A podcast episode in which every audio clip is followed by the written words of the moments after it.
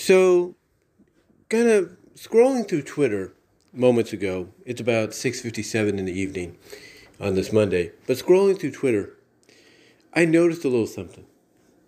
One of the people I follow, Scurvy Pirate Hog, I think that's their name, put up a post that I think you would find really intriguing. And what I mean by that is basically it's kind of a two picture deal. The first picture has uh, an image of when Sally first becomes Mecha Sally, and then below it is an image of Sa- of Amy Rose as Rusty Rose in Sonic Prime.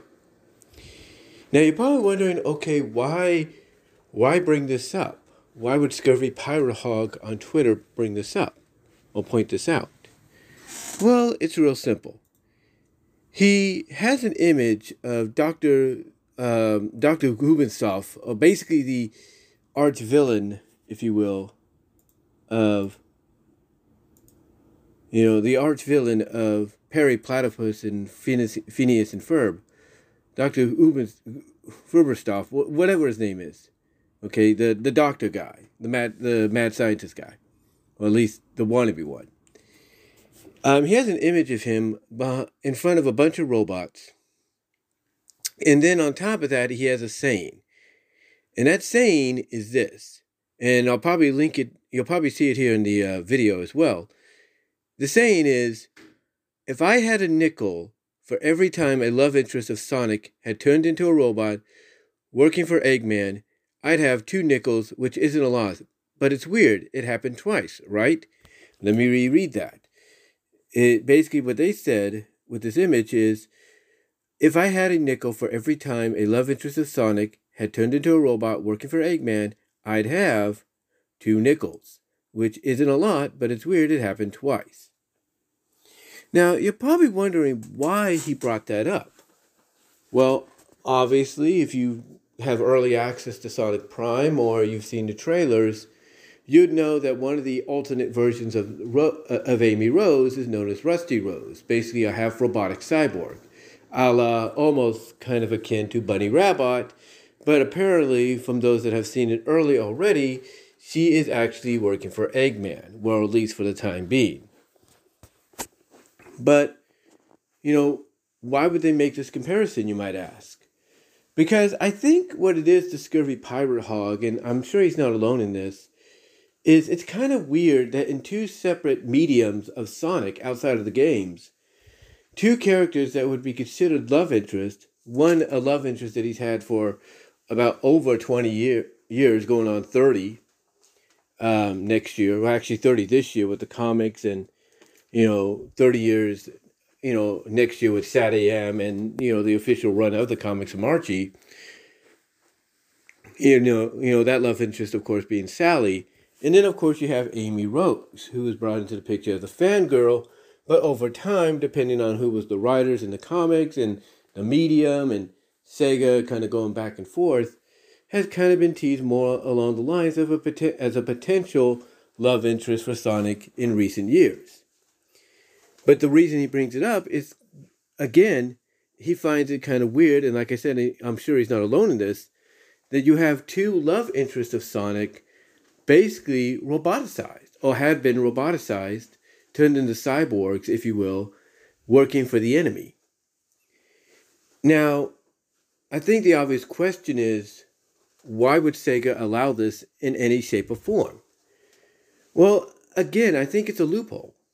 I think the loophole that they have with, you know, allowing this to happen is it can only occur on the condition that it's temporary. In other words, the characters, you know, don't stay that way for too long. The Mecha Sally arc, you know, I uh, you know, I've said it before, I said it again. Others pretty much can agreed with me on this went way too long, you know, longer than it should. But I'm assuming Ian Flynn let the Sega representatives know that yeah, it's only a temporary deal. It won't be for it won't be uh, you know as long as you think it is. You know, I have a plan, but apparently that plan got interrupted, and so he had to basically uh, you know uh, improvise at the last moment, as we all know. But Amy Rose, being Rusty Rose, um, you know, that's kind of uh, a unique, you know, unique change to a Sega character. But again, I think it's allowed because it's only a one-time deal. It's temporary. It's not, you know, it's not a permanent deal where she's gonna, you know, be half robotic and cyborg for the rest of the the entire franchise, if you will, outside of, you know, the cartoon and the game, you know, outside of this cartoon. You know, it's like it's not like you're gonna see Rusty Rose appear in a game and all that. No, I mean, Sega, let's be honest, has shown a little bit more leeway. I mean, they wouldn't allow Sonic, uh, Sonic's friends to be in the situation that they are, you know, again in Sonic Frontiers, you know, basically kind of caught between cyberspace and the real world, almost like basically caught between, you know, the living and the dead, if you will. You know, they wouldn't allow that to happen if people like Ian Flynn and the other writing team behind Sonic Frontiers wouldn't have guaranteed them that it's a temporary deal. But yeah, it is kind of weird when you really think about it that, you know, not, and, and get this, get this, okay? So, as I've talked about before, it's going to be basically next year is going to be a decade since the Mecha Sally arc ended, right? And that last year, last year and throughout this year, marked a decade since it happened. Isn't it kind of weird that within the span of the decade that it ha- that it occurred in fully, that was you know full throttle on, if you will, that a dec you know that a decade later, ten years later, you kind of have something in the eyes of a lot of fans being similar with Amy in an alternate universe being this Rusty Rose character. It's kind of weird, isn't it? Kind of weird that a decade ago you had it happen to Sally and now a decade later, you're having it happen to Amy Rose. But again, there's the loophole that it's only temporary and it's not permanent. And I think that's what's allowing, you know, the writers like Ian Flynn in the comics, you know, allowing the writers here on, you know, Sonic Prime to get away with what they want. It's only temporary. It's not full time. And I can tell you this honestly, and this is just my own speculated opinion. I can tell you honestly, I don't think Sega liked the idea of Sally being, you know, mechanized, roboticized for, you know, weaponized for as long as she was, you know, when that whole arc happened over a decade ago, about a decade ago, I should say. I guarantee you, you know, some of the Sega representatives that were there at Archie Comics overseeing this weren't too thrilled with it. You know, even though people would say they don't, you know, Sally was not as important as she was before, I guarantee you there were some at Sega that still valued Sally and still value her to this day that were not keen on her being roboticized, you know, for that long. But I think, again, uh, Ian Flynn would have to reassure him. Uh, I'm assuming when they would ask, oh, how, like, like us, the fans, you know, I'm sure those representatives asked him, okay, how long is it going to be till she's restored? Ian probably had to tell him, hey, it's not going to be that much longer. It's going to happen. Don't worry. It's not going to be that long. It's going to happen. And I'm assuming here, you know, Sega doesn't want to take a chance. And they're like, okay, you can do this, but it cannot be permanent. It cannot be a permanent thing. It's got to be, you know, a what if alternate scenario and a one time deal. Let's not see it again. That's what I'm thinking.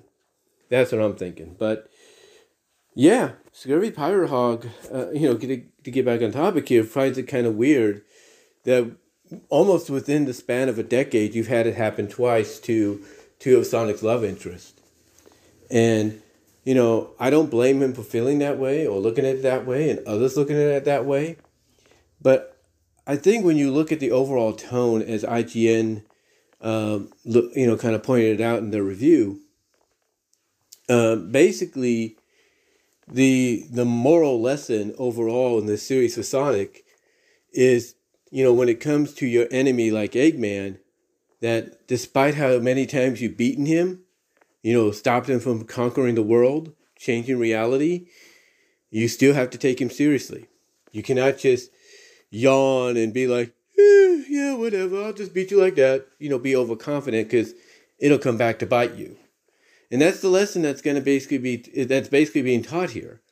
That Sonic has to learn that whether he likes it or not, he cannot rush into anything anymore, and he's got to take enemies like Eggman, despite how many times he's beaten them, very seriously. Or there will be consequences like a Rusty Rose, or as we saw a decade ago in the comics, a Mecha Sally. And you know what? That even makes me wonder if they took inspiration from the Archie books as well to, you know, go the mechanized route with Sonic's friends in this one alternate world. Makes you wonder. Makes you wonder. But yeah, I just wanted to come on here, point, talk about that, point that out. I will provide the images in uh, in the video. But yeah, it's kind of it is kind of weird. It is kind of weird when you think about it. That you know, within the span of a decade, you know, you've had two potential you've had the two major love interests, you know, depending on how you view it as a fan, be mechanized in in servitude to Eggman. So, well, that's how you know Scurvy Pirate Hog's putting it. Although I think the servitude that Rusty Rose, Amy Rose in this alternate universe has towards Eggman is temporary. But we'll see. We'll see. But let me know what your thoughts are. Do you think Sc- Scurvy Pirate Hog has a point that is kind of weird that this has happened twice already in, in the span of a decade? You know, let me know what your thoughts are. Comment below, live chat during the premiere, like the video, and this will be an audio podcast on the BW Discussion Podcast. And until then, I will talk to y'all later.